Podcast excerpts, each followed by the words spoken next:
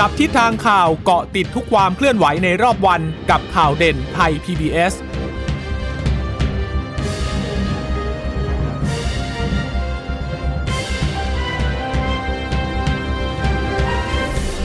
สวัสดีค่ะ สวัสดีค่ะ ต้อนรับคุณผู้ฟังสู่ข่าวเด่นไทย PBS ค่ะ เราพบกันเป็นประจำทุกวันจันทร์ถึงศุกร์บ่ายๆแบบนี้นะคะ อัปเดตข้อมูลข่าวสารที่เกิดขึ้นในรอบวันกับดิฉันจีราชาตาเอี่ยมรัศมี และคุณพึ่งนภาคล่องพยาบาลค่ะ ค่ะ สวัสดีคุณผู้ฟังทุกท่านนะคะ ที่รับฟังข่าวเด่นไทย PBS ผ่านทางสถานีวิทยุที่เชื่อมโยงสัญญาณจากไทย PBS ทุกท่านด้วยนะคะ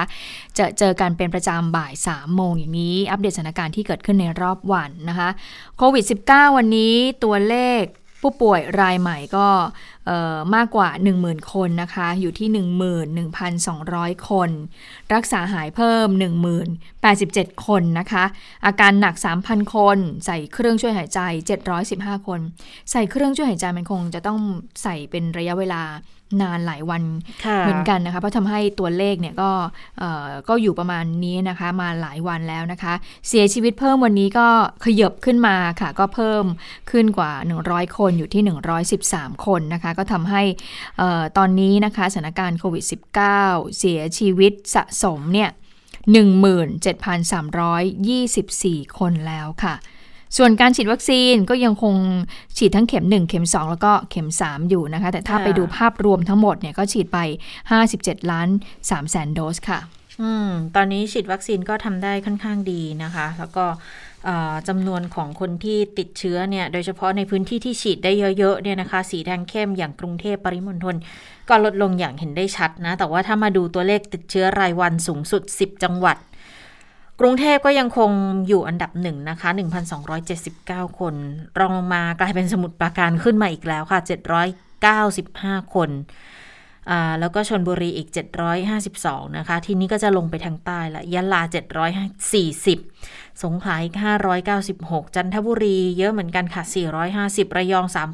398 นาราธิวาส332 ปราจีน 330 แล้วก็นครศรีธรรมราชอีก 313 คนนะคะ มันก็แสดงให้เห็นว่าสถานการณ์เนี่ยในจังหวัดที่ยังเป็นสีแดงเข้มอยู่นะคะ ก็ยังคงต้องติดตามสถานการณ์กันอย่างใกล้ชิดนะ เพราะว่าตอนนี้เนี่ยตัวเลขมันขึ้นขึ้นลงลงอยู่อย่างต่อเนื่องเลยนะคะ ดังนั้นเเรื่องของมาตรการต่างๆ ยังคงต้องเข้มงวดกันอยู่นะคะ ทีนี้ถ้ามาดูเรื่องของวัคซีนกันบ้างเนาะเออวัคซีนเนี่ยสะสมตั้งแต่ 28 กุมภาถึง 6 ตุลา ตอนนี้ได้ 57 ล้านกว่าโดสแล้วค่ะ เข็มแรก ตอนนี้เยอะหน่อยนะ 33 ล้าน7แสนกว่านะคะ คิดเป็นร้อยละ 46.9 ของประชากรแล้วส่วนเข็มที่ 2 ตอนนี้ตีตื้นขึ้นมาเยอะเหมือนกันค่ะ 22 ล้านกว่านะคะ คิดเป็นร้อยละ 30 ของประชากร แต่เราวางเป้าร้อยละเจ็ดสิบนะภายในสิ้นปีนี้นะคะ อย่างน้อยก็ต้องหนึ่งเข็มให้ได้ร้อยละเจ็ดสิบก็ยังไม่ถึงร้อยละห้าสิบดีเลยนะคะ ส่วนเข็มที่สามตอนนี้ได้เยอะเหมือนกันนะ ได้ได้ล้านกว่าละล้านหกแล้วนะคะ เป็นร้อยละสองจุดสองของประชากร วันที่หกเนี่ย ฉีดเพิ่มได้เจ็ดแสนสามทำได้ค่อนข้างดีเลยค่ะเข็มที่หนึ่งก็ได้สองแสนหกเข็มที่สองอีกสี่แสนกว่าๆนะคะ เข็มที่ 3 อีก 50,000 กว่า พอเขาแยกกันในเรื่องของรายรายภูมิภาคกันบ้างนะคะ หรือว่ารายจังหวัดที่สามารถทำได้กี่เปอร์เซ็นต์ของประชากรน่ะนะก็บอกว่า 17 จังหวัดเนี่ยได้ร้อยละ 40 ถึงร้อยละ 49 ก็จะมีนครปฐมยะลาสงขลาแถวๆนั้นนะคะยะลาสงขลานี่ได้ยังไม่ถึงร้อยละ50นะ มันก็สะท้อนในเรื่องของตัวเลขที่ขึ้นสูงขึ้นเหมือนกันนะคะ ระยองด้วยเนี่ยมีประจวบเพชรบุรี สิงห์บุรี สระบุรี โคราช กาญจนบุรี บุรีรัมย์สุราษฎร์ตรังตราด เชียงใหม่ลำพูนอุตรดิตถ์นะ แต่ที่เกินร้อยละห้าสิบมี 13 จังหวัดเองคุณผู้ฟัง มีกรุงเทพปทุม สมุทรสาคร สมุทรปราการนนทบุรีนะคะกรุงเทพปริมณฑลทั้งนั้นเลยนะคะ มีอยุธยาฉะเชิงเซาชนบุรี นครนายก เพชรบุรี พังงาภูเก็ตระนองนะคะ แต่ว่าถ้าเฉพาะกลุ่มผู้สูงอายุที่ได้ร้อยละห้าสิบถึงร้อยละหกสิบเก้าอันนี้ก็จะเยอะหน่อยนะ แต่ว่าถ้าครอบคลุมผู้สูงอายุมากกว่า 70%เนี่ย ก็จะมี 8 จังหวัด มีกรุงเทพปทุมธานีสมุทรสาคร ฉะเชิงเซาพังงาภูเก็ตระนอง สุราษฎร์ธานีนะคะ สุราษฎร์ก็ทำได้ค่อนข้างดีเหมือนกันนะคะ ทีนี้ก็เลยมีการตั้งคำถามไงว่าอืมเออวัคซีนที่กระจายไป เพียงพอไหมโดยเฉพาะในพื้นที่อย่างสี่จังหวัดชายแดนใต้เนี่ยเมื่อวาน อ่าอธิบดีกรมควบคุมโรคก็ยืนยันบอกว่าส่งไปไม่ได้น้อยนะ แล้วมันยังมีวัคซีนทางเลือกอย่างซีโนฟาร์มเนี่ยอืมที่ฉีดกันในพื้นที่อีกด้วยนะ คือยืนยันบอกว่าไม่ได้น้อยหรอก แต่ว่าหลังจากนี้อาจจะต้องส่งไปเพิ่มมากขึ้นนะคะ แล้วก็เห็นว่าทางปลัดกระทรวงสาธารณสุขเอง ก็อ่า มาดูแลสถานการณ์ในพื้นที่สีจังหวัดชายแดนใต้ใกล้ชิดแล้วเพราะนายกรัฐมนตรีก็สั่งการมาด้วยนะคะค่ะ ภาพรวมสถานการณ์ก็พูดไปแล้วนะคะทำให้วันนี้เนี่ยถ้าไปดูเนี่ยทางปลัดกระทรวงสาธารณสุขก็บอกว่ากทม และปริมณฑลเนี่ยมีแนวโน้มอืมลดลงนะค่ะโดยเฉพาะกทมเนี่ยก็ก็ค่อยๆ ลดลงตามลำดับอย่างที่ดิฉันเคยบอกเนี่ยถ้าดูตัวเลขแล้วเนี่ยกทมเมื่อช่วงเดือนก่อนยัง 3 4 0 0 0เลยนะคะอืมมาวันนี้เนี่ยเอออยู่ที่ 1,279 คน แต่ก็ต้องบอกกับคุณผู้ฟังย้ำกับคุณผู้ฟังว่าอย่าลืมว่าตอนนี้เราผ่อนคลาย แล้วก็เราตรวจค่ะ ATK แล้วนะคะ ซึ่งผลของการตรวจ ATK เนี่ยหลายคนเนี่ยอาจจะพบแต่ว่าไม่ได้เข้าระบบนะคะ อาจจะมีการพบแล้วก็กักตัวอยู่บ้านนะคะเอ่อรีบเอ่อรักษาค่ะก็ดูแลตัวเองเลยนะคะ อันนั้นก็อาจจะหายได้ในในผู้ป่วยที่เขาฉีดยา หรือว่าฉีดวัคซีนแล้วนะคะฉีดวัคซีนป้องกันไปแล้วนะคะ ส่วนที่ต่างจังหวัดตัวเลข ประหลัดก็บอกว่ามันจะค่อยๆ ลดลงอย่างช้าๆ แต่ว่ายกเว้น 4 จังหวัดชายแดนใต้ค่ะ สงขลานราธิวาสปัตตานียะลาเนี่ยที่พบว่ามีการระบาดเพิ่มมากขึ้น ที่ต้องพยายามควบคุมป้องกันโรคให้ได้ ทั้งการปูพรม ฉีดวัคซีนให้ครอบคลุม ค้นหาผู้ติดเชื้อเมื่อค้นหาผู้ติดเชื้อเราก็ต้องแยกตัวเพื่อที่จะลดจำนวนผู้ติดเชื้อ ไม่เช่นนั้นเนี่ยเดี๋ยวจะเกิดการระบาดเหมือนในอืมกทมนะคะ ซึ่งเอ่อแล้วก็บอกด้วยว่าถ้าไปติดตามสถานการณ์การติดเชื้อเนี่ยเขาพบว่าตอนนี้เนี่ยมีทั้ง 3 สายพันธุ์เลยนะค่ะเบต้า อัลฟา แล้วก็เดลต้า คือพื้นที่อื่นเขาจะเป็นเดลต้าเกือบทั้งหมดแล้ว แต่พื้นที่สี่จังหวัดชายแดนใต้เนี่ย โดยเฉพาะสามจังหวัดใต้เนี่ยนะ ใต้ deep แบบ deep south คือใต้สุดเนี่ยคือสถานการณ์ค่อนข้างที่จะมีบริบทที่แตกต่างจากพื้นที่อื่น ๆ ส่วนหนึ่งก็ตรงนี้แหละสามสายพันธุ์มีทั้งสามสายพันธุ์เลยค่ะ เบต้าอัลฟาเดลต้ามาครบเลยนะ แล้วแล้วรู้สึกว่าเดลต้าเนี่ยยังน้อยกว่าสัดส่วนของอัลฟาด้วย แต่ตอนนี้เนี่ยพอเห็นเดลต้า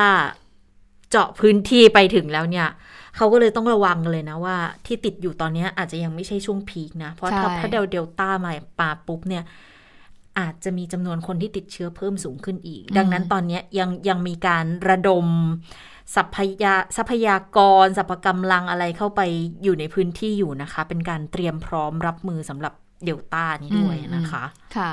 เอ่อซึ่งวันนี้คุณหมอ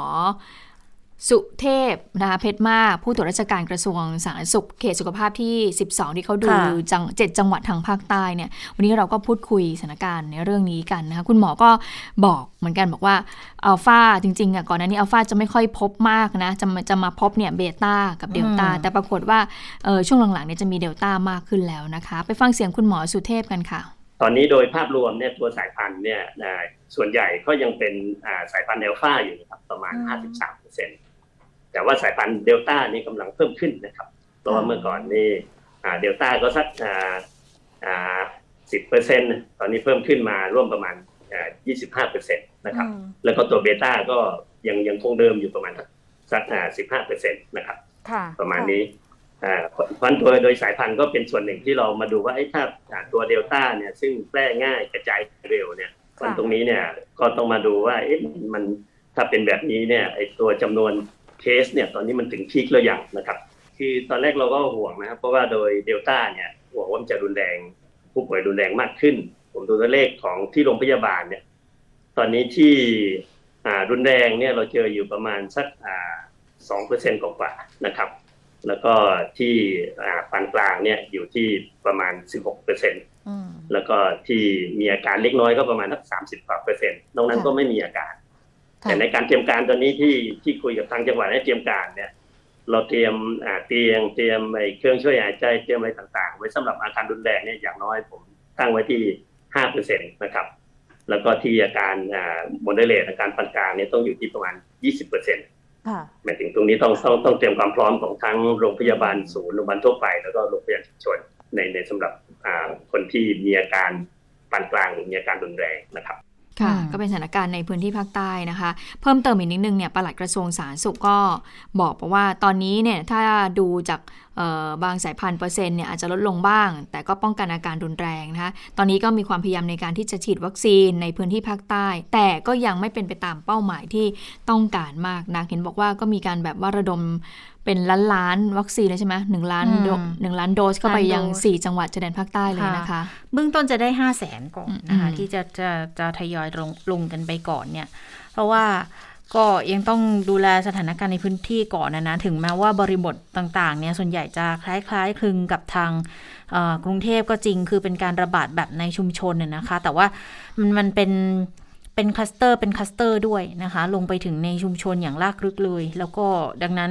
สิ่งสำคัญที่จะช่วยในการควบคุมได้มากที่สุดเนี่ย ก็คือเรื่องของการฉีดวัคซีน แต่ว่าในการพูดคุยกับคุณหมอสุภัทร ฮาสุวรรณกิจนะคะอ่าผอโรงพยาบาลจะนะจังหวัดสงขลาเนี่ย ก็พูดคุยเจาะเฉพาะพื้นที่ของสงขลาเลย เพราะว่าก่อนหน้านี้ก็มีการพูดถึงอยู่เหมือนกันว่า เรื่องของการฉีดวัคซีน เออถ้าเกิดว่าวัคซีนส่งไปเยอะแล้วทำไมยังยังฉีดได้เยอะเพียงพอแล้วหรือไม่มีอุปสรรคในเรื่องของความเชื่อความกังวลใด ๆ ด้วยหรือเปล่านะคุณหมอบอกว่าจริงไม่ได้มีบริบทอะไรที่ไปเกี่ยวข้องกับเรื่องของศาสนานะ เป็นเป็นความกังวลเกี่ยวกับเรื่องของผลข้างเคียงนั่นแหละนะคะ ไปฟังเสียงคุณหมอสุพัฒน์กันค่ะ การติดเชื้อเป็นการติดเชื้อในชุมชนละแล้วก็ชุมชนที่ติดเชื้อส่วนใหญ่ก็เป็นชุมชนที่ค่อนข้างจะอยู่อย่างแออัดนะครับค่ะยกยกตัวอย่างในจนะของผมเนี่ยอ่าค่ะ ชุมชนในจนะก็จะมีสักสองสามโซนนะ ก็จะมีโซนทะเล โซนที่เป็นหมู่บ้านชาวประมง อันนี้บ้านเรือนจะแออัดหน่อย จะแออัดหลังเล็ก แล้วก็อยู่กันใกล้ชิด อ่า ก็จะมีการแพร่ระบาดของในชุมชนสูงมาก การติดเชื้อก็จะเยอะในสามสี่ตำบลริมทะเลค่ะขณะที่ชุมชนสวนยางซึ่งอยู่ไกลออกไป บ้านก็จะอยู่ห่างๆกัน เพราะว่าแต่ละบ้านก็จะอยู่ใกล้สวนตัวเองเลยนะครับ ถ้าเป็นชุมชนก็อยู่ห่างๆกันโดยธรรมชาติอยู่แล้วนั้นการติดเชื้อก็จะต่ำเป็นต้น ค่ะนั้นก็เป็นไปการแพร่ระบาดในชุมชนครับ ไม่ใช่คลัสเตอร์โรงงานหรือคลัสเตอร์ ที่เป็นองค์กรครับ จะเป็นอืมคลัสเตอร์ชุมชนเลย ก็ติดค่ะเชื้อกันในชุมชนส่วนใหญ่ไม่ยอมฉีดนี่เป็นมิติกลัวผลข้างเคียงนะ ไม่ใช่มิติศาสนานะ ผมคิดว่าค่ะอันนี้ขออยากจะทำความเข้าใจเหมือนกัน คือมันค่ะไม่เกี่ยวกับเรื่อง โอ้ เป็นคนมุสลิม เป็นคนศาสนาอิสลาม แล้วกลัววัคซีนไม่ยอมฉีดวัคซีนมันไม่ใช่เรื่องเรื่องมิติความกลัวจากมิติศาสนา แต่เป็นมิติเรื่องทั่วไปที่เราทุกคนเห็นกันในข่าวทางไลน์นั่นแหละ อืมหรือทางสื่อนั่นแหละว่ามีผลข้างเคียงโน่นนี่นั่นเป็นเป็นภาวะกลัววัคซีนจากผลข้างเคียง แต่ค่ะก็ไม่ได้เป็นคนกลุ่มใหญ่นะครับ เป็นส่วนน้อยส่วนใหญ่นี่เข้าคิวฉีดรอฉีดประสงค์ฉีด ถ้าเปิด walk in แล้วก็แทบจะ แทบจะจัดคิวไม่ไหวอะอ๋อลบกันอะค่ะนั้นนั้นค่ะความต้องการฉีดสูงมากครับค่ะค่ะกลายเป็นว่าเหมือนอุปสรรคสำคัญอาจจะเป็นเรื่องของการลงทะเบียนฉีดหรือเปล่าก็ไม่แน่ใจเหมือนกันนะคะ ความต้องการเนี่ย มีสูงแน่ๆขอให้ส่งของมาให้เพียงพอเถอะศักยภาพไม่ต้องห่วงเออศักยภาพไม่ต้องห่วงโรงพยาบาลหนึงเนี่ยฉีดได้วันละเป็นพันคนอยู่เหมือนกันนะ ดังนั้น ถ้าเกิดว่าได้วันละพันคนของมาพร้อมเนี่ย ก็น่าจะทำให้สถานการณ์ประเมินว่าดีขึ้นได้สักประมาณ 1 เดือนนะคะสักพฤศจิกายน คือถ้าถ้าตุลาระดมฉีดกันได้เยอะๆอะนะคะ พฤศจิกาก็น่าจะเริ่มเห็นผลกันละ ทีนี้ถ้าอืมไม่ฉีดฉีดไม่พอเนี่ยอืมให้คุณหมอลองประเมินดูว่านายกเขาขีดเส้นให้สักประมาณ 2 เดือนนะทำให้สถานการณ์ดีขึ้น แต่ถ้ามันยังไม่ดีขึ้นจริงๆเนี่ยจะเป็นยังไงนะคะ ก็บอกว่า ก็ก็ถ้าปล่อยให้ติดเชื้อกันแบบ ติดเชื้อกันจนมีภูมิภูมิธรรมชาติกันเองเนี่ย ก็อาจจะไปคลี่คลายสักประมาณเดือนธันวาก็ได้ เพราะว่าอย่างอย่างที่บอกตอนนี้มันก็ยังไม่ใช่พีกันนะคะ อืมนะคะอะถ้าเพิ่มเติมนิดนึงจากทางปลัดกระทรวงสาธารณสุขที่ก็ต้องเออรับผิดชอบดูแลในเรื่องนี้โดยเฉพาะนะ ก็มีการพูดเหมือนกัน บอกว่าตอนนี้เนี่ยสถานการณ์โควิดของบ้านเราเนี่ยมาถึงทางแยก มีเพียงสองทางเท่านั้นทางซ้ายคือการติดเชื้อที่ จะเริ่มมากขึ้นกว่าที่เคยมีตามพยากรณ์ถึงอืม30,000 รายต่อวัน เพราะว่าอย่าลืมนะคะว่าตอนนี้เราอยู่ในช่วงของ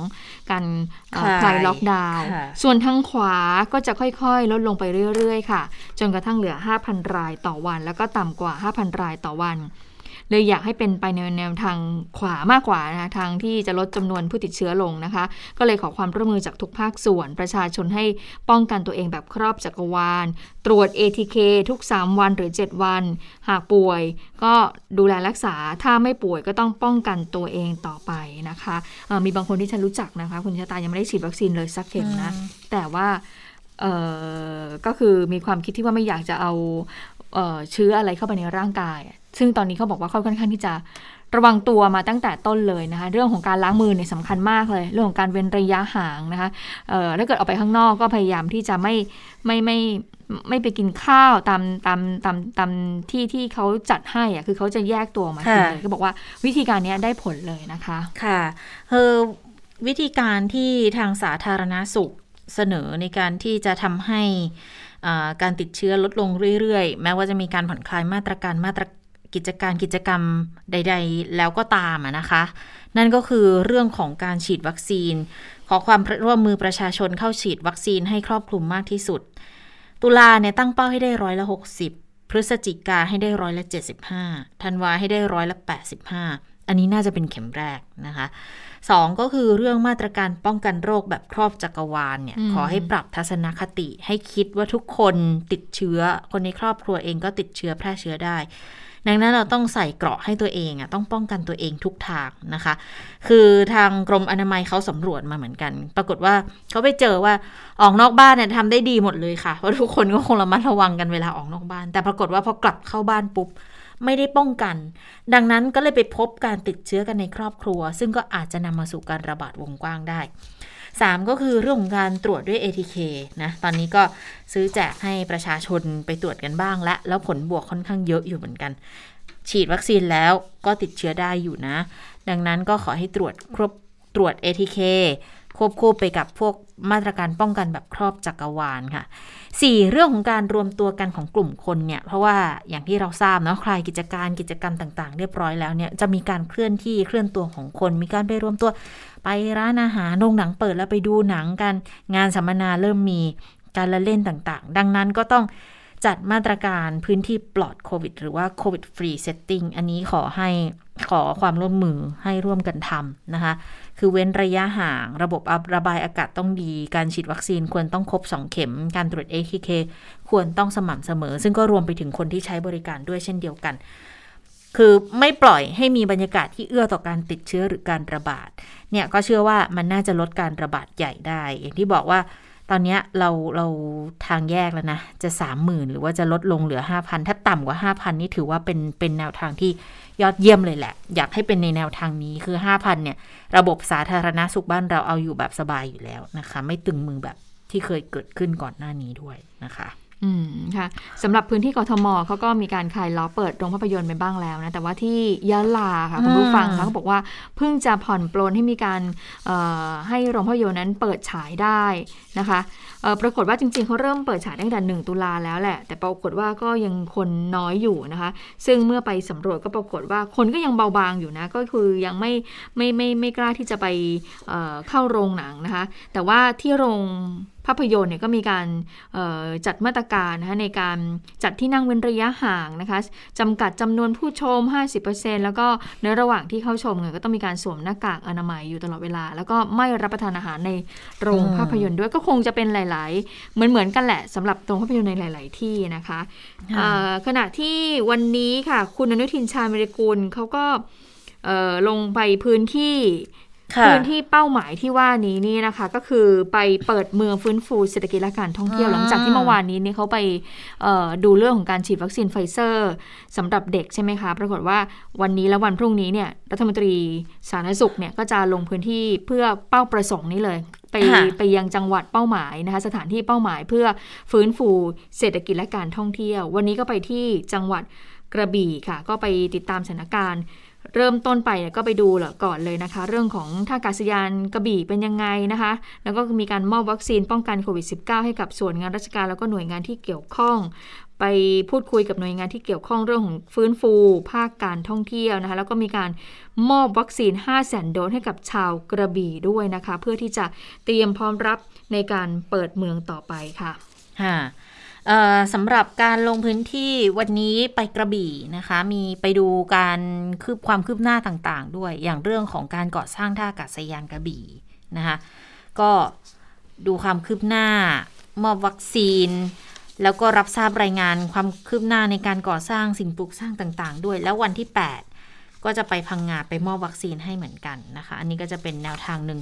ในการที่จะช่วยคือพยายามให้ทั้งเร่งรัดการฉีดวัคซีนให้ได้ แล้วก็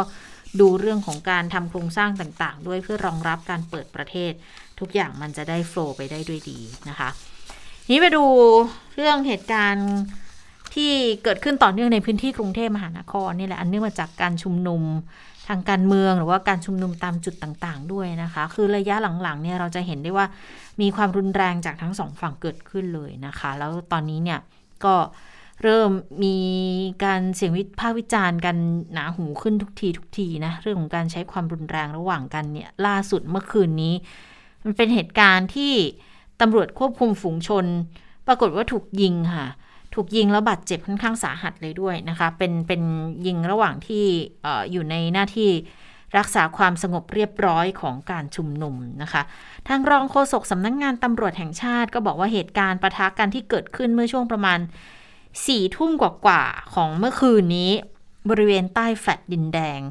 ทำให้มีเจ้าหน้าที่ตำรวจควบคุมฝูงชนถูกยิงเข้าบริเวณขมับซ้ายเลือดออกในสมองเฉียบพลัน ส่งไปรักษาที่โรงพยาบาลตำรวจ อาการล่าสุดเนี่ยผ่าตัดเอาหัวกระสุนออกแล้วนะคะ แต่ว่า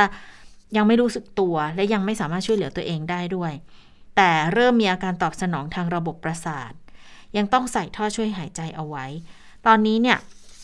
ต้องเฝ้าระวังการหายใจและอาการหลังการผ่าตัด รวมถึงการติดเชื้ออย่างใกล้ชิดก็อยู่หอผู้ป่วยวิกฤตนะคะ ส่วนการดูแลเรื่องสวัสดิการเรื่องต่างๆเนี่ยทางรองโฆษกสำนักงงานตำรวจแห่งชาติก็บอกว่า ทางผู้บังคับบัญชาระดับสูง มีความห่วงใยและสั่งการให้ช่วยเหลือดูแลอย่างเต็มกำลังความสามารถแล้วนะคะ ค่ะ เหตุการณ์ที่เกิดขึ้นนะที่มีการยิงตำรวจคอฟอก็ทำให้วันนี้ทางผู้บัญชาการตำรวจแห่งชาตินำกำลังเจ้าหน้าที่เนี่ยเข้าไปตรวจสอบอพาร์ตเมนต์แห่งหนึ่งภายในซอย จตุรทิศ 2 แยก 23 เขตดินแดงนะคะ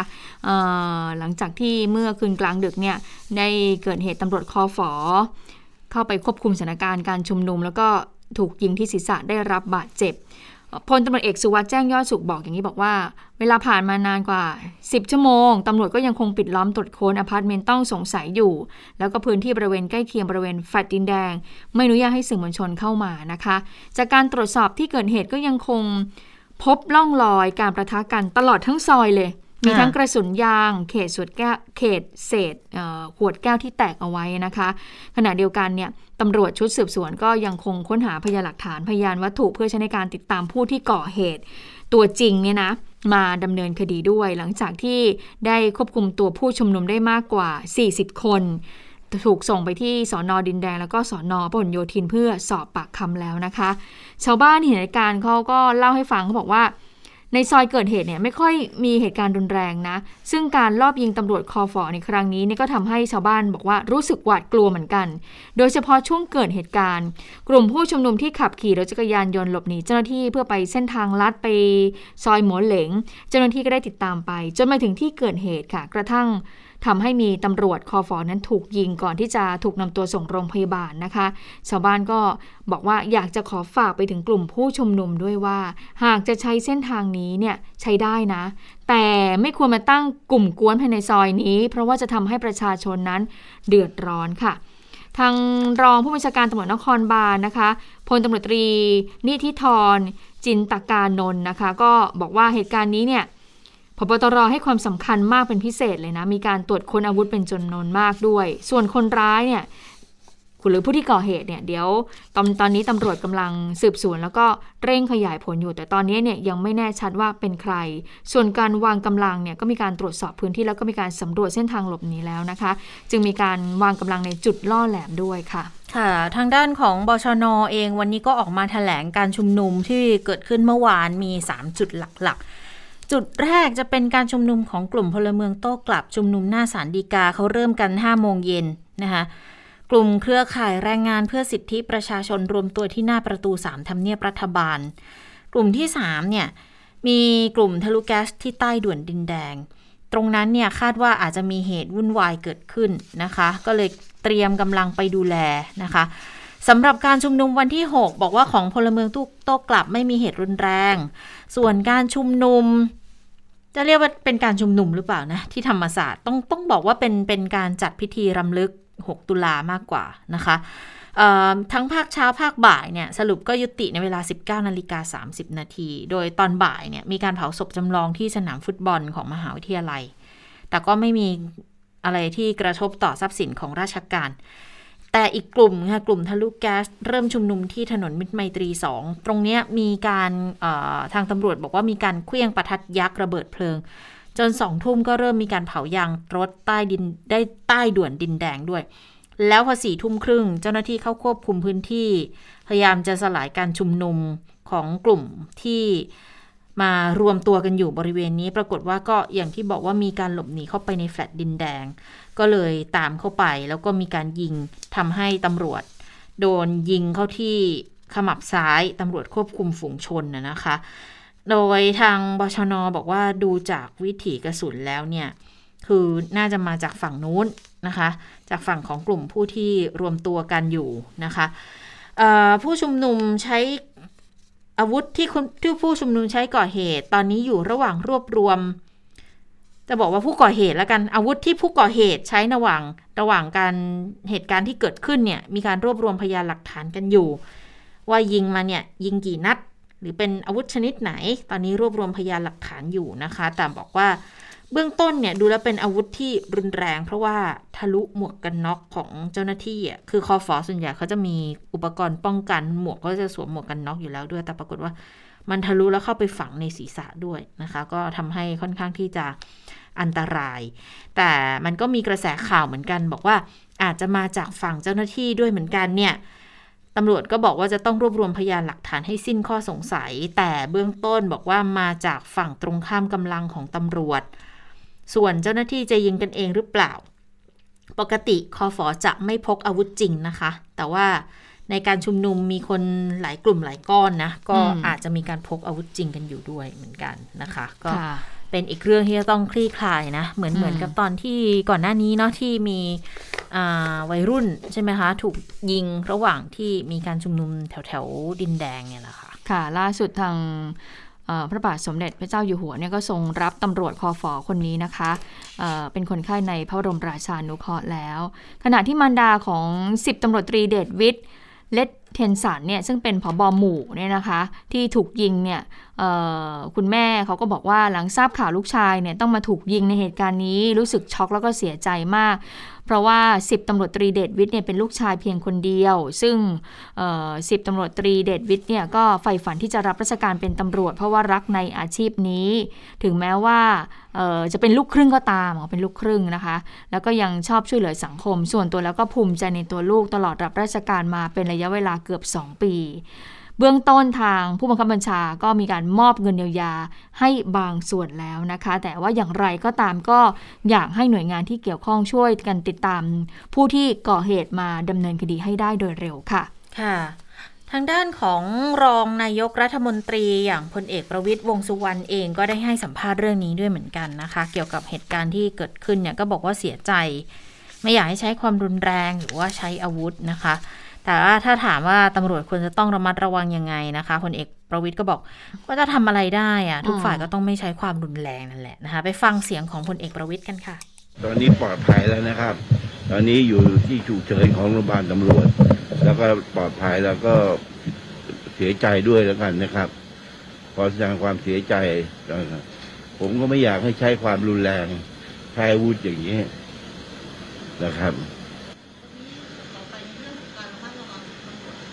เออ ตำรวจตำรวจจะทำอะไรได้ล่ะต้องทุกฝ่ายต้องไม่ใช้ความรุนแรงตำรวจเราไม่ได้ใช้ความรุนแรงอยู่แล้วนะครับ ค่ะ ไม่ใช่เพียงแค่พลเอกประวิทย์เท่านั้นนะที่ออกมาพูดในเรื่องนี้ แต่ว่านายกเนี่ยก็ออกมาพูดด้วย แต่ว่านายกไม่ไม่ได้พูดเองนะคะ ทางคุณธนกรวังบุญคงชนะโฆษกประจำสำนักนายกรัฐมนตรีก็บอกว่านายกเนี่ยได้รับทราบเรื่องแล้วนะคะที่ 10ตำรวจตรีเดชวิทย์เนี่ยถูกยิงนะคะออตอนนี้ถึงแม้ว่าอาการโดยรวมเนี่ยถือว่าดีขึ้นนะคะ โดยนายกก็บอกว่าเป็นห่วงเจ้าหน้าที่ที่บาดเจ็บ มีการสั่งให้ทีมแพทย์แล้วก็ผู้บังคับบัญชาเนี่ยดูแลสิบตำรวจตรีเดชวิทย์เนี่ยอย่างใกล้ชิด อย่างไรก็ตามค่ะ ทางคุณธนกรก็บอกว่าขอประนามนะ ขอประนามการใช้ความรุนแรง ถือว่าเป็นการชุมนุมเนี่ยที่ไม่ได้เป็นอย่างสันติอย่างที่ว่าเลยนะคะมีการทำลายทรัพย์สินราชการ มีการใช้อาวุธทำให้เจ้าหน้าที่เนี่ยต้องบังคับใช้กฎหมายแล้วก็ดำเนินการเข้าจับกลุ่ม ก็เลยฝากย้ำไปถึงผู้ที่อยู่เบื้องหลังด้วย แล้วก็ผู้ก่อเหตุด้วย ไม่เพียงแต่สร้างความเดือดร้อนให้กับประชาชนในพื้นที่และบริเวณใกล้เคียง ยังถือว่าเป็นการกระทำความผิดตามพรกการบริหารสถานการณ์ฉุกเฉินด้วยนะคะค่ะ ทีนี้มาดูความเคลื่อนไหวในทางการเมืองกันบ้างนะคะ วันนี้ก็ยังมีความเคลื่อนไหวในทางการเมืองกันอยู่หลายจุดด้วยเหมือนกันนะ ไม่นับเรื่องที่นายกรัฐมนตรีลงใต้นะคะ แต่ว่าต้องมาดูที่พลเอกประวิตยวงสุวรรณกันก่อนเพราะว่านายกลงใต้อาจจะยังไม่ได้ตอบคำถามเกี่ยวกับเรื่องการเมืองมากนักนะ แต่ว่าก็ถูกจับจ้องอยู่เหมือนกัน แต่ในกรณีที่เกิดขึ้นในพักพลังประชารัฐค่ะ อย่างการแต่งตั้งคุณพีรพันธ์สาลีรัฐวิภาคที่ปรึกษานายกรัฐมนตรีฝ่ายการเมือง รวมทั้งคุณสมศักดิ์เทพสุทินรัฐมนตรียุติธรรมเนี่ยมาเป็นที่ปรึกษาของตัวพลเอกประวิทย์ในในในฐานะหัวหน้าพักพลังประชารัฐ บอกว่าก็ตั้งมาช่วยงานตัวเอง ไม่ใช่เป็นการจัดทัพอะไร ส่วนที่มองว่าคุณพีรพันธ์เป็นคนที่นายกส่งเข้ามาเพื่อจัดทัพเนี่ยพลเอกประวิทย์ก็ยืนยันบอก คุณพีรพันธ์ไม่ใช่คนของใครนะแต่เป็นคนของพรรคแล้วตอนนี้คุณพีรพันธ์สมัครเป็นสมาชิกพรรคพลังประชารัฐและ ยังไม่ได้มอบหมายให้ดูแลงานด้านไหนเป็นพิเศษแต่ให้มาช่วยเนี่ย ให้ช่วยทุกเรื่องเลยนะอืมเพราะว่ามองว่าคุณพิรพันธ์เนี่ย ก็น่าจะมีความสามารถในการช่วยเหลือได้เลยเนี่ยหลาย ๆ เรื่อง ส่วนเรื่องของการตั้งคุณพีรพันธ์ไม่ได้เกี่ยวข้องกับการเป็นรุ่นพี่รุ่นน้องกันในเซนคาเบียลแต่ว่าคุ้นเคยกันมาตั้งแต่สมัยที่ตัวพลเอกประวิทย์เนี่ยเคยเป็นรัฐมนตรีกลาโหมอยู่ แล้วตอนนั้นคุณพีรพันธ์เป็นรัฐมนตรียุติธรรมในช่วงรัฐบาลคุณอภิสิทธิ์ปี 51 ไงนะคะ ส่วนการเลือกตั้งที่จะมีขึ้นคุณพีรพันธ์จะกลายเป็นขุนพลสำคัญของพลังประชารัฐไหมพลเอกประวิตยบอกแบบโอ้โหรักษาทำใจมากเลย ทุกคนเป็นขุนพลทั้งหมดนะคะ แต่ที่มีคำถามเรื่องของการตั้งคุณสมศักดิ์เป็นที่ปรึกษาหัวหน้าพักเนี่ยจะเป็นยังไงนะ ลองไปฟังจากพลเอกประวิตยกันดูค่ะ เอามาช่วยมาช่วยงานผมไงมาช่วยงานผม ไม่ได้จัดทัพมามาช่วยผมอะ ผมก็ผมงานผมก็เยอะอะไรนะว่าไม่เป็นเป็นคนของพรรคแล้ว เป็นคนของใครอะ ไม่เป็นคนของเอาเขามาช่วยงานผม ก็เขาเขาเขาสมัครเป็นสมาชิกพรรคไม่มีไม่มีไม่มี ไม่ช่วยผมทุกเรื่องอะนะ ไม่รู้ขุนพลหรือไม่ขุนพลทุกคนก็เป็นขุนพลหมดนะทุก ไม่ต้องเตรียม ไม่ต้องเตรียม ไม่ต้องเตรียม อืม ส่วนเรื่องของการตั้งคุณสมศักดิ์เป็นที่ปรึกษาหัวหน้าพักเขาเขาถามกันบอกว่า เอ๊ะตำแหน่งปลอบใจหรือเปล่าอืมไม่ได้เป็นประธานยุทธศาสตร์พักนะคะ แต่ว่าก็บอกไม่ใช่ คือให้มาช่วยงานตัวเองทั้งหมดแหละ เพราะว่างานเยอะไง เป็นที่ปรึกษาหัวหน้าพักทั้งสองคนช่วยทุกเรื่องไม่ได้แบ่งให้ดูสสภาคไหนเป็นพิเศษด้วย ทีนี้พรุ่งนี้ค่ะพลเอกประวิทย์จะไปสักแก้วนะ ก็บอกว่าแจ้งนายกและนายกก็แจ้งตัวเองในเรื่องที่ลงพื้นที่นครศรีธรรมราชเหมือนกัน คือ ต่างคนต่างช่วยกันทำงานดูแลอืมประชาชนนะคะเขาบอก ก็ลองนายกคนอื่นก็ดูพื้นลงพื้นที่ทำไมไม่เห็นไปถามเลยอืนะมคะก็ช่วงนี้จะเห็นว่าพลเอกประวิตยพลเอกประยุทธ์เนี่ยหลังจากที่อืมจบศึกอภิปรายไม่ไว้วางใจเนี่ยจะลงพื้นที่ถี่ขึ้นเลยนะคะค่ะอย่างนายกเนี่ยก็ต้องไล่ไปตั้งแต่เพชรบุรี ชัยภูมิ สุโขทัยนนทบุรีเนี่ยหลายคนก็เลยตั้งข้อสังเกตว่าเป็นการส่งสัญญาณทางการเมืองหรือเปล่าว่าอาจจะมีการเลือกตั้งเกิดขึ้นในปีหน้านะคะ ซึ่งวันนี้นายกรัฐมนตรีก็ลงพื้นที่ไปอำเภอเมือง จังหวัดนครศรีธรรมราชค่ะเพื่อตรวจการบริหารจัดการน้ำแผนป้องกันอุทกภัย ดูการระบายน้ำที่คลองคูพาย แล้วก็ไปตรวจเยี่ยมศูนย์ดิจิทัลชุมชนตำบลมะม่วงสองต้น แล้วก็มีการมอบอุปกรณ์และครุพันธ์ด้วย มีการบ่อมกันว่าเอ๊ะตอนนี้ใต้เนี่ยก็ยังไม่ท่วมแล้วนายกจะไปไปทำไมนะคะอืมแต่ว่านายกเขาก็บอกไว้แล้วว่าไปตรวจในเรื่องของโครงการบริหารป้องกันน้ำท่วมก่อนเพราะว่าเป็นประจำอยู่แล้วที่ช่วงเอ่อฤดูกาลมรสุมเนี่ยนะคะ ทางพื้นที่ภาคใต้เนี่ยก็เดี๋ยวก็จะมี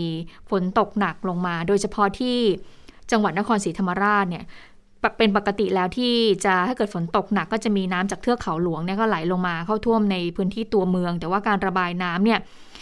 ก็ยังเป็นไปได้ยากอยู่นะคะ ยังต้องทำคลองผันน้ำอยู่ก็เลยลงไปตรวจดูว่าเป็นอย่างไรบ้างนะคะ ซึ่งการลงพื้นที่ของนายกเนี่ยก็ อยู่ท่ามกลางการจับตานะคะของนักการเมืองต่างๆ ทั้งหลายนะคะ วันนี้ก็บอกว่ามีสสพักพลังประชารัฐด้วยหลายคนค่ะ ไปต้อนรับนายกรัฐมนตรีนะก็บอกว่ามี 14 สส ค่ะ พักพลังประชารัฐในภาคใต้ก็แบ่งเป็นนครศรีธรรมราช 4 คน สงขลา 4 คน ภูเก็ต 2 คน นราธิวาส 2 คน ตรัง 1 คน แล้วก็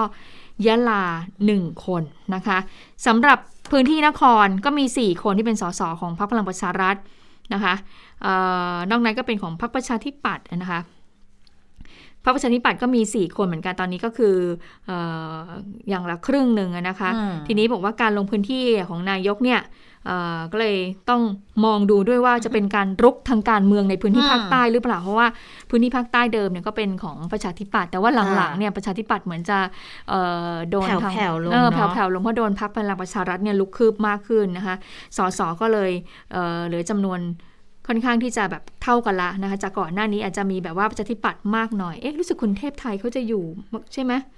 คุณเทพไทยเสนนวงเนี่ยเซนพงไม่เซนอืมใช่ใช่ใช่อืมนะคะอะก็สรุปว่าก็เป็นการถ้าในมองมุมการเมืองก็มองได้แหละว่าเป็นการรุกคืบทางการเมืองหรือเปล่าของพลังประชารัฐที่จะไปปูฐานเอาไว้เพื่อจะเป็นการเตรียมการเลือกตั้งครั้งหน้านะคะ ค่ะ ก็มองกันอยู่ว่า โอ้ปีหกห้าที่จะมีเลือกตั้งเนี่ยน่าจะน่าจะรุกหนัก รุกแรงรุกเพิ่ม เพราะว่าสสเขต 400 คน 14 จังหวัดภาคใต้เนี่ยสสจากที่ได้มี 50 คนถ้าเพิ่มมาอีกได้สัก 5 6 เก้าอี้เพิ่มนะ ก็จะกลายเป็น 55-56 คน ดังนั้นเขามองบอกระอุแน่ 14 จังหวัดภาคใต้เลือกตั้งครั้งหน้า ระอุแน่ๆนะคะนี้ในการลงพื้นที่ของนายกเนี่ยเขาบอกโอ้รักษาความปลอดภัยกันขั้นสูงเหมือนกันนะมีตำรวจ ไปปิดการจราจรตามแยกต่าง ๆ ด้วยนะมีห้ามมีหลายห้ามใช่ไหมมีหลายห้ามมีการขึ้นในโซเชียลมีเดียห้ามทำอย่างนั้นห้ามทำอย่างนี้ห้ามปาไข่ห้ามขึ้นป้ายแสดงจุดยืนอะไรกันทางการเมือง ก็เป็นอีกหนึ่งบรรยากาศที่เกิดขึ้นนะคือกลายเป็นว่าตำรวจเป็นคนมาห้ามบางทีมันก็ต้องตั้งข้อสสังเกตเหมือนกันนะอย่างเรื่องของการขึ้นป้ายหรืออะไรอย่างเงี้ยเออทำไมถึง ถึงตำรวจถึงมีข้อห้ามกันเยอะขนาดนี้นะคะ แต่อาจจะเป็นเพราะเห็นในในพื้นที่ก่อนหน้านี้ก็ได้อย่างโอ้อย่างเมืองนนท์ก็หนักเหมือนกันนะนายกรัฐมนตรีที่ไปเมืองนนท์มาเนี่ยนะคะ ก็อาจจะไม่อยากให้เกิดเป็นสถานการณ์แบบนั้นเกิดขึ้นอีกนะ ดังนั้นก็เลยต้องปรามปรามกันไว้ก่อน ทีนี้ถ้าจะบอกว่าลงพื้นที่ไปทำไมภาคใต้ยังไม่มีน้ำท่วมเนี่ยต้องฟังพยากรณ์อากาศดีๆนะ เพราะว่าเดี๋ยวช่วงปลายปลายสัปดาห์นี้ค่ะ ฝนอาจจะเพิ่มขึ้นโดยเฉพาะในพื้นที่ภาคใต้นะคะ ตอนนี้ทางป้องกันและบรรเทาสาธารณภัย เขาแจ้งมาแล้ว 14 จังหวัดภาคกลาง ภาคตะวันออก ภาคใต้ ระวังน้ำท่วมฉับพลัน น้ำป่าไหลหลาก น้ำล้นตลิ่ง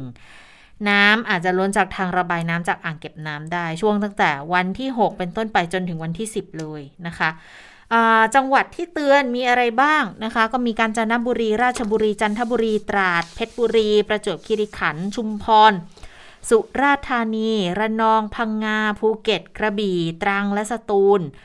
ต้องเฝ้าระวังและติดตามสถานการณ์น้ำท่วมฉับพลันน้ำป่าไหลหลากน้ำล้นตลิ่ง แล้วก็น้ำล้นทางระบายน้ำนะคะ แล้วก็เจ้าหน้าที่เนี่ยต้องเตรียมความพร้อมให้ความช่วยเหลือได้ตลอด 24 ชั่วโมงนะคะ เป็นการประเมินสถานการณ์น้ำจากฝน จากการคาดการณ์ของกรมอุตุนิยมวิทยา แล้วก็จากทางสถาบันสารสนเทศทรัพยากรน้ำองค์การมหาชนด้วย พื้นที่ที่จะมีฝนตกหนักที่ต้องระวังน้ำท่วมฉับพลันน้ำป่าไหลหลากเนี่ยมีการจนบุรีราชบุรีจันทบุรี ตราดเพชรบุรี ประจวบคีรีขันธ์ชุมพรสุราษฎร์ระนองพังงาภูเก็ตกระบี่ตรังสตูลนะไล่ลงไปเลยนะคะ แล้วก็ที่ต้องเฝ้าระวังตามลุ่มน้ำ นะรุ่มต่ำริมน้ำเนี่ยมีบริเวณริมน้ำเพชรบุรีจังหวัดเพชรบุรี มีลำตะเพินจังหวัดกาญจนบุรี น้ำตาปี จังหวัดสุราษฎร์ธานีก็ต้องระวังเหมือนกัน อ่างเก็บน้ำที่น้ำมากกว่าร้อยละ80 ของความจุ เสี่ยงล้นทางน้ำล้น แล้วจะไปกระทบต่อท้ายน้ำก็คืออ่างเก็บน้ำลำตะเพิน อ่างเก็บน้ำพุเคียนที่กาญจนบุรีค่ะ มีอ่างเก็บน้ำห้วยมะหาดที่ราชบุรี อ่างเก็บน้ำห้วยไซงามประจวบคีรีขันธ์นะแล้วก็อ่างเก็บน้ำคลองหยา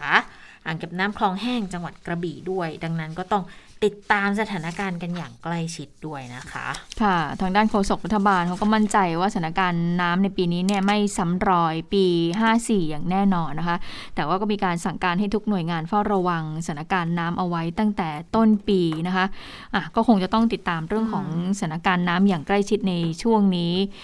ที่จะมีพายุลูกใหม่เข้ามานะคะถ้าถ้าไปดูในเรื่องของพื้นที่ภาคอีสานค่ะ ก็มีการ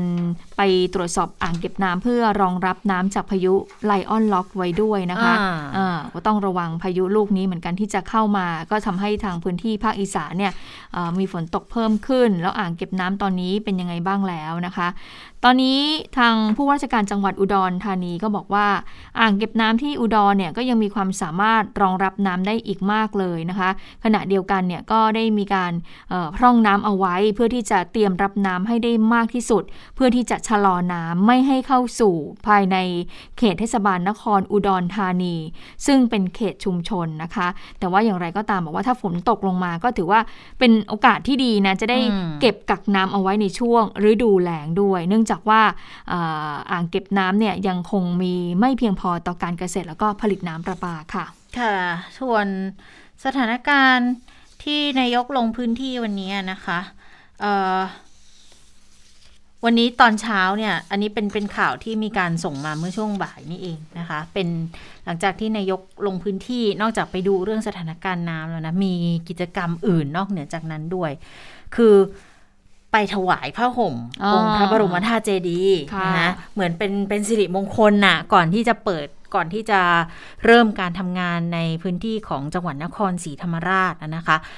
ไปตอนไปถึงตอนบ่าย 20นะที่วัดพระมหาธาตุวรมหาวิหารที่นครศรีนายกก็ไปพร้อมกับเอ่อพลเอกอนุพงศ์เผ่าจินดานะบิ๊กป๊อก รัฐมนตรีมหาดไทย คุณชัยวุฒิไปด้วย ชัยวุฒิ ธนาคมานุสรณ์รัฐมนตรี DES นะคะ มีคุณสุชาติชมกลิ่น รัฐมนตรีแรงงาน คุณอนุชาก็ไปด้วยนะคะ รัฐมนตรีประจำสำนักนายกรัฐมนตรี คุณอธิรัตน์รัตนเศรษฐ์โอ้ตอนนี้นี่ไปไหนไปด้วยเหมือนกันนะ รัฐมนตรีช่วยคมนาคมนะคะ ไปถวายผ้าห่มองค์พระบรมธาตุเจดีย์และกราบนมัสการพระเทพวิญญาพรณ์เจ้าอาวาสวัดพระมหาธาตุวรมหาวิหารด้วยเพื่อความเป็นสิริมงคล นายกขอพรขอให้ประชาชน ขอให้ประเทศมีความสุข ผ่านพ้นวิกฤตไปได้ด้วยความรักความสามัคคีนะคะ จากนั้นเนี่ยคุณธนการคุณธนกรวังบุญคงชนะโฆษกประจำสำนักนายกรัฐมนตรีก็บอกว่านายกก็เดินทางต่อไปที่สะพานคลองหน้าเมืองค่ะ ที่ปากนครอำเภอเมืองนครศรีไปดูการบริหารจัดการน้ำในเขตเทศบาลนครนครศรีธรรมราช ซึ่ง ถ้าดูปริมาณฝนสะสม 2 วันบริเวณต้นคลองท่าดีเนี่ยเกิน 250มิลลิเมตรอันนี้อาจจะทำให้เกิดน้ำป่าไหลลงมาจากต้นน้ำมารวมกัน แล้วเกินความจุของลำน้ำได้อืมแล้วถ้าเกินความจุน้ำจะไหลล้นตลิ่งสองฝั่งคลองท่าดี เข้าตัวเมืองนครศรีไหลท่วมพื้นที่เศรษฐกิจเทศบาลนครศรีที่เคยเกิดขึ้นมาอย่างที่เคยเกิดขึ้นหลาย ๆ ปีก่อนหน้าเนี้ยติดต่อกันนะคะ แล้วทีนี้ถ้าเกิดว่าไปเจออิทธิพลของน้ำทะเลหนุนสูงอีก คลองหัวซุด คลองท่าซัก การระบายน้ำออกจากเมืองลงทะเล มันจะจำกัดจะระบายได้ช้า แล้วมันก็จะท่วมบ้านเรือนประชาชนอยู่แบบเนี้ยอืมศักยภาพของลำน้ำที่ผ่านตัวเมืองนครศรีนะคะ เขารับปริมาณน้ำไหลได้ไม่เกิน 268 ลูกบาศก์เมตรต่อวินาที ปี 63 เนี่ยตรงคลองท่าดีเนี่ยนะเขาเฉลี่ยเจอปริมาณเข้าไป 500 ลูกบาศก์เมตรต่อวินาทีคือเกือบ 2 เท่า ดังนั้นมันก็เกินศักยภาพที่คลองจะรับได้ ก็เลยเห็นเป็นภาพที่นครศรีโดนทุกปีเลยน้ำท่วมเมือง ดังนั้นนายกก็กำชับเรื่องของการระบายน้ำว่า ถ้าสมมติท่วมขังนะ ก็ต้องเร่งระบายน้ำลดความเดือดร้อนของประชาชนด้วย ดังนั้นก็ขอให้ทุกภาคส่วนเนี่ยร่วมมือกันในการดำเนินการแก้ไขปัญหารัฐบาลเองก็พร้อมสนับสนุนงบประมาณต่างๆ ทั้งเร่งด่วน หรือว่าเป็นงบเพื่อที่จะแก้ไขปัญหาภาพรวม แล้วก็ต้องคอยดูแลกำจัดวัชพืช เปิดทางน้ำไหล ให้ส่วนราชการจังหวัด และส่วนท้องถิ่นวางแผนรับมือกันตลอดเวลา แต่ปรากฏว่าอย่างที่เราบอกก่อนหน้านี้ว่า ไม่ให้มีป้ายในลักษณะของคัดค้านใช่ไหมค่ะ แต่นี่มีป้ายเหมือนกันนะ อืมแต่เป็นการป้ายให้กำลังใจนายกอันนี้ได้อ๋อนี่ได้เอออันนี้ได้ยนะเว้นายกสู้ๆอันนี้เป็นอ่าข้อยกเว้นทำได้นะคะทำงานอืมเพื่อประชาชนประเทศชาติต่อไป ก็พอคนให้กำลังใจก็ เข้าไปทักทายอยู่แล้วแหละ ไปทักทายไปกล่าวคำขอบคุณอืมนะคะ แล้วก็ขอให้ช่วยกันแก้ปัญหาด้วย นะคะค่ะ เรื่องน้ำเพิ่มเติมนิดนึงนะคะที่จะมีน้ำทะเลหนุนสูงในช่วงวันที่ 7 ถึงวันที่ 10 ตุลาคมนะคะแน่นอนว่าเมื่อน้ำทะเลหนุนสูงเนี่ยทางพื้นที่ท้ายเขื่อนเจ้าพระยา และเขื่อนป่าสักชลสิทธิ์ก็ต้องออระมัดระวังมากยิ่งขึ้น เพราะว่าน้ำทะเลหนุนสูงเนี่ยการพร่องน้ำการที่จะเร่งระบายน้ำเนี่ยให้ลงสู่อ่าวไทยมันก็เป็นไปได้น้อยลงนะคะ ทางผู้ว่ากทมก็เลยออกมาเตือนออพื้นที่ชุมชนริมน้ำนะคะ แล้ววันนี้เนี่ยก็มีการมีการพูดคุยหารือกับทางออกองทัพเรือด้วยนะคะ ให้มีการติดตั้งเรือผักดันน้ำนะคะ เพื่อที่จะได้เร่งระบายน้ำลงสู่เจ้าพระยาด้วยมากขึ้นนะคะ ซึ่งการใช้เรือผลักดันน้ำก็จะช่วยเพิ่มประสิทธิภาพในการระบายน้ำลงสู่แม่น้ำเจ้าพระยา ช่วยป้องกันน้ำแม่น้ำเจ้าพระยาเนี่ยเอ่อท่วม ในเฉพาะที่เอ่อชุมชนที่โดยเฉพาะอยู่ในนอกแนวคันกั้นน้ำหรือว่าที่จุดที่เรียกว่าฟันหล่อนั่นแหละค่ะ ซึ่งการช่วยใช้เรือผลักดันน้ำก็จะเป็นเอ่อวิธีการหนึ่งที่จะช่วยที่จะผลักดันน้ำลงสู่อ่าวไทยได้มากขึ้น ฉะนั้นแล้วในช่วงนี้ในพื้นที่ที่อยู่ริมฝั่งแม่น้ำนนทบุรีกทมค่ะปริมณฑลก็ยังคงต้องเฝ้าระวังสถานการณ์แม่น้ำเจ้าพระยาอย่างใกล้ชิดนะคะ ค่ะ แล้วค่ะ ได้เวลาของต่างประเทศแล้ว สวัสดีคุณสวรักษ์สวัสดีค่ะ สวัสดีค่ะ คุณผู้ฟัง สวัสดีทั้งสองท่านค่ะค่ะ เราเริ่มต้นกันที่เหตุแผ่นดินไหวในปากีสถานก่อนนะคะ ก็เกิดขึ้นตั้งแต่ประมาณช่วงสายๆ ตามเวลาในประเทศไทยค่ะ ซึ่งล่าสุดนะคะ ตัวเลขผู้เสียชีวิตเนี่ย ก็ยังคงอยู่ที่ 20 คน ยังไม่ได้ขยับเพิ่มขึ้นนะคะ ในขณะที่ผู้บาดเจ็บนั้นมีมากกว่า 200 คนค่ะ ก็เป็นแผ่นดินไหวที่เกิดขึ้นนะคะ ในจังหวัดบาโลจิสถาน ประเทศปากีสถาน ความรุนแรงวัดได้ 5.7 ก็ศูนย์กลางเนี่ยเกิดลึกลงไปใต้ดินประมาณ 20 กิโลเมตร ก็ถือว่าตื้นนะคะ เกิดในชั้นพื้นดินที่ตื้น แล้วก็เลยทำให้แรงสั่นสะเทือนเนี่ยมากนะคะ ก็ทำให้บ้านเรือนเนี่ย ซึ่ง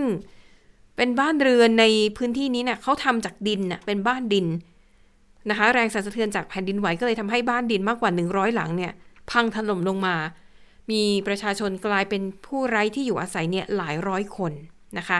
แล้วก็คาดว่าตัวเลขผู้เสียชีวิตเนี่ยน่าจะเพิ่มขึ้นสูงกว่า 20 คนเนี่ยน่าจะเพิ่มสูงกว่านี้หลายเท่าเลย เพราะว่าช่วงที่เกิดแผ่นดินไหว เป็นช่วงเช้ามืดตามเวลาท้องถิ่น คือคนกำลังนอนหลับอยู่ในบ้านนะคะ ก็คิดว่าน่าจะมีผู้เสียชีวิตอีกมากที่อาจจะถูก บ้านหรือว่าสิ่งปลูกสร้างเนี่ยมันถล่มทับนะคะแล้วก็ปากีสถานก็ทราบกันดีว่าเรื่องของปฏิบัติการกู้ภัยอุปกรณ์เครื่องไม้เครื่องมือก็ไม่ได้หันสมัยสักเท่าไหร่ ดังนั้นอาจจะต้องใช้เวลานะคะก็ต้องติดตามกันต่อไป ส่วนที่ประเทศกัมพูชาค่ะ มีการออกกฎหมายใหม่นะคะ ซึ่งก็แสดงให้เห็นชัดเจนค่ะว่ากฎหมายนี้ต้องการจะกีดกันเนักการเมืองที่อยู่ฝ่ายตรงข้ามนะคะไม่ให้ไม่ให้มีคุณสมบัติในการรับตำแหน่งระดับสูงของกัมพูชานะคะ ซึ่งประเด็นนี้เนี่ยก็คือเป็นการห้ามคนที่ถือสองสัญชาติดำรงตำแหน่งนายกรัฐมนตรี แล้วก็เจ้าหน้าที่ระดับสูงในรัฐบาลค่ะ ประเด็นนี้นะคะ สมเด็จฮุนเซนนายกรัฐมนตรีบอกเลยนะคะว่า สำหรับผู้ที่จะดำรงตำแหน่งนายกรัฐมนตรี ประธานวุฒิสภา ประธานสภาผู้แทนราษฎร รวมถึงคณะกรรมาการรัฐธรรมนูญ จะต้องเป็นผู้ถือสัญชาติกัมพูชา เพียงสัญชาติเดียวเท่านั้น ให้เหตุผลว่า เพื่อแสดงให้เห็นถึงความจงรักภักดีต่อประเทศแล้วก็หลีกเลี่ยงการแทรกแซงจากต่างชาติ แต่ว่าในอีกมุมหนึ่งนะคะ หลายคนเนี่ยเชื่อว่าการที่กัมพูชาปรับกฎหมายแบบนี้ น่าจะเป็นเพราะว่าต้องการจะปิดทางสำหรับสมาชิกพักฝ่ายค้านหลายคนที่ตอนนี้เนี่ยลี้ภัยไปอยู่ในต่างประเทศแล้วได้รับสัญชาติจากประเทศนั้นๆ หนึ่งในนั้นคือสมรังสีค่ะ สมรังสีเนี่ยถือสัญชาติฝรั่งเศสด้วยนะคะ แล้วก็ไปไปมาไปไปมามาฝรั่งเศสกับกัมพูชาเนี่ยคือเป็นเวลานานแล้วก็ลูกสาวของสมรังสีเนี่ยเขาอาศัยอยู่ที่ฝรั่งเศสอยู่แล้ว ก็เหมือนกับ ปักหลักนะคะอยู่ที่ฝรั่งเศสเป็นส่วนใหญ่ แต่พอออกกฎหมายแบบนี้ขึ้นมาก็เท่ากับปิดทางสมรังสีนะคะ แล้วก็สมาชิกฝ่ายค้านอีกหลายคนเลยนะคะ ส่วนที่นครซิดนีย์นะคะในประเทศออสเตรเลียค่ะ วันจันทร์นี้ก็เตรียมเฮกันได้แล้วนะคะ เพราะว่าเขาเตรียมยกเลิกมาตรการล็อกดาวน์ที่ใช้มานานกว่า 106 วันนะคะ เนื่องจากว่าประชากรในวัยผู้ใหญ่ที่อายุเกิน 16 ปีขึ้นไปออของออสเตรเลียทั้งประเทศเนี่ยได้รับวัคซีนไปแล้วมากกว่า 70%นะคะ ก็รัฐบาลก็เลยบอกว่าตอนนี้เราเริ่มมองเห็นแสงสว่างที่ปลายอุโมงค์แล้วนะ แล้วก็เตรียมที่จะคล้ายๆเปิดเมืองนะคะในวันจันทร์ที่จะถึงนี้ แต่อันนี้คือแค่เปิดเมืองนะคะ การเดินทางเข้าประเทศยังไม่เกี่ยวนะคะ มันคนละส่วนกัน ดังนั้นในวันจันทร์ที่จะถึงนี้นะคะในนครซิดนีย์ไม่ว่าจะเป็นผับร้านอาหารแล้วก็ร้านค้าต่างๆ ที่ถูกปิดไปยาวนานถึง 106 วัน จะกลับมาเปิดให้บริการอีกครั้ง แล้วก็ข้อกำหนดนะคะมาตรการเว้นระยะห่างเช่น เดินทางออกนอกบ้านได้ไม่เกินรัศมี 5 กิโลเมตร อันนี้ก็จะถูกยกเลิกเช่นเดียวกัน ก็ถือเป็นเรื่องที่น่ายินดีนะคะ แต่ว่า ในขณะเดียวกันค่ะ ก็มีผู้เชี่ยวชาญด้านการแพทย์หลายคนยังรู้สึกว่าเร็วเกินไป ยังแนะนำนะคะว่าควรจะให้อัตราการฉีดวัคซีนของประชากรในวัยผู้ใหญ่เนี่ยสูงประมาณ 80%ก่อน แค่ 70%เนี่ยยังไว้วางใจไม่ได้นะคะ แต่อะอันนี้ก็เป็นข้อเสนอจากผู้เชี่ยวชาญด้านสาธารณาสุขของออสเตรเลีย แต่อย่างไรก็ดีก็ต้องติดตามกันต่อไปนะคะ เพราะว่า ทั้งออสเตรเลียแล้วก็นิวซีแลนด์ด้วยเนี่ยนะคะเป็นประเทศที่ใช้มาตรการควบคุมการระบาดแบบชนิดเข้มข้น ไม่แน่ในอนาคตหากว่าพบการระบาดชุดใหม่เนี่ยอาจจะมีการกลับมาล็อกดาวน์อีกครั้งหนึ่งนะคะ ในขณะที่ชาวนิวซีแลนด์นะขออภัยชาวเมืองซิดนีย์ค่ะ ส่วนมากบอกว่าดีใจนะ ที่จะได้กลับไปใช้ชีวิตตามปกติเสียที เพราะแม้ว่าประชาชนเนี่ยจะได้รับเงินช่วยเหลือจากรัฐบาลนะคะ แต่หลายคนรู้สึกว่าการที่ต้องเก็บตัวอยู่แต่กับบ้านเนี่ย มันส่งผลกระทบต่อสภาพจิตใจเป็นอย่างมาก แม้หลายคนจะบอกว่าเอามีเวลาว่างเยอะๆก็ดีสิหาอะไรทำที่เป็นประโยชน์ แต่คนส่วนใหญ่บอกว่าเอาเข้าจริง ๆ แล้วเนี่ย ส่วนใหญ่ก็นั่งอยู่หน้าจอทีวี หรือไม่ก็หน้าจอแท็บเล็ตหรือว่าโทรศัพท์มือถือ แล้วก็ไถดูฟีดไปเรื่อย ๆ นะคะ ดังนั้นค่ะอันนี้ก็เป็นความเคลื่อนไหวที่เกิดขึ้นใน นครซิดนีย์นะคะประเทศออสเตรเลียก็เราติดตามดูวันจันนี้นะคะ ปิดท้ายไปดูคดีคึกโครมในเกาหลีใต้ เป็นคดีของทหารนายหนึ่งนะคะ ทหารเนี่ยยศจ่าสิบเอก คือทหารคนนี้เนี่ยอายุ 20 ปีเท่านั้นเอง 20 ปีต้นๆเท่านั้นเองนะคะเขาเป็นเขาอาสาเป็นทหารนะคะ คือสมัครคือเราต้องการคือ ทำงานเป็นอาชีพทหารเลยแหละ แต่ว่าเมื่อประมาณ 3-4 ปีก่อนค่ะ นายทหารคนนี้เขาเดินทางมาที่ประเทศไทยแล้วก็ผ่าตัดแปลงเพศ เป็นผู้หญิง แล้วพอกลับไปที่เกาหลีใต้นะคะเขาก็คือดำเนินการทางตามกฎหมายเนี่ยเรียบร้อย ไปแจ้งต่อทางการนะคะ ว่าขอเปลี่ยนคำนำหน้าชื่อ แล้วก็ขอให้ระบุว่าตัวเขาเนี่ยเป็นผู้หญิง เพราะว่าเขาผ่านการผ่าตัดแปลงเพศมาแล้ว ซึ่งศาลในตอนนั้นเนี่ยก็อนุญาตนะคะ ให้เปลี่ยนคำเรียกขานเขาเนี่ยว่าเป็นผู้หญิง แต่ปรากฏว่ากองทัพไม่ยอมนะคะ กองทัพสั่งปลดนายทหารคนนี้ที่ชื่อว่าบุนฮีโซ ปลดออกจากการประจำการโดยให้เหตุผลว่า สภาพจิตใจไม่ปกติ ไม่เหมาะสมที่จะทำหน้าที่เป็นทหารนะคะ นายทหารคนนี้ค่ะ เขาก็เลยไปฟ้องศาลอีกครั้งหนึ่งว่าการที่กองทัพสั่งปลดเขาออกจากการเป็นทหารเนี่ยไม่ยุติธรรม แล้วก็ขอให้ศาลเนี่ยมีคำสั่งนะคะยกเลิกคำสั่งดังกล่าว แล้วก็เพื่อให้เขาเนี่ยกลับไปเป็นทหารเหมือนเดิมนะคะ แต่ปรากฏว่าหลังจากที่จ่าสิบเอกคนนี้เนี่ยยื่นเรื่องต่อศาลได้เพียงไม่กี่เดือนค่ะ เขาก็ฆ่าตัวตายไปซะก่อนนะคะ ซึ่งวันนี้ค่ะ คำตัดสินของศาลเนี่ยออกมาแล้วนะคะศาลยืนยันค่ะว่า การที่กองทัพเนี่ยปลดจ่าสิบเอกคนนี้ด้วยข้อหาว่ามีสภาพจิตใจที่ไม่ปกติ ไม่สมควรที่จะทำหน้าที่ทหารเนี่ยเป็นการกระทำที่ไม่ถูกต้องนะคะ เพราะว่า เรียกว่าอะไรนะ นายทหารคนนี้ที่ผ่านการผ่าตัดแปลงเพศมาแล้วเนี่ย ผ่านการรับรองจากศาลไปแล้วว่า ศาลน่ะยินยอมแล้วก็เห็นชอบกับการแปลงสภาพของเธอเป็นผู้หญิง แต่ว่าพอคำตัดสินออกมาตอนนี้เนี่ยดูเหมือนว่าทุกอย่างมันก็สายเกินไปแล้วนะคะ เพราะว่าเจ้าตัวเนี่ยก็เสียชีวิตแล้ว นี่ก็เป็นอีกครั้งนะคะที่เรื่องของการเลือกปฏิบัติต่อคนที่มีความหลากหลายทางเพศในเกาหลีใต้เนี่ยถูกหยิบยกขึ้นมาพูดอีกครั้งหนึ่งนะคะ ค่ะหมดเวลาของข่าวเด่นไทย PBS แล้วนะคะ เราสามคนเอ่อลากันไปก่อนพบกันใหม่วัน พรุ่งนี้นะคะ สวัสดีค่ะ สวัสดีค่ะ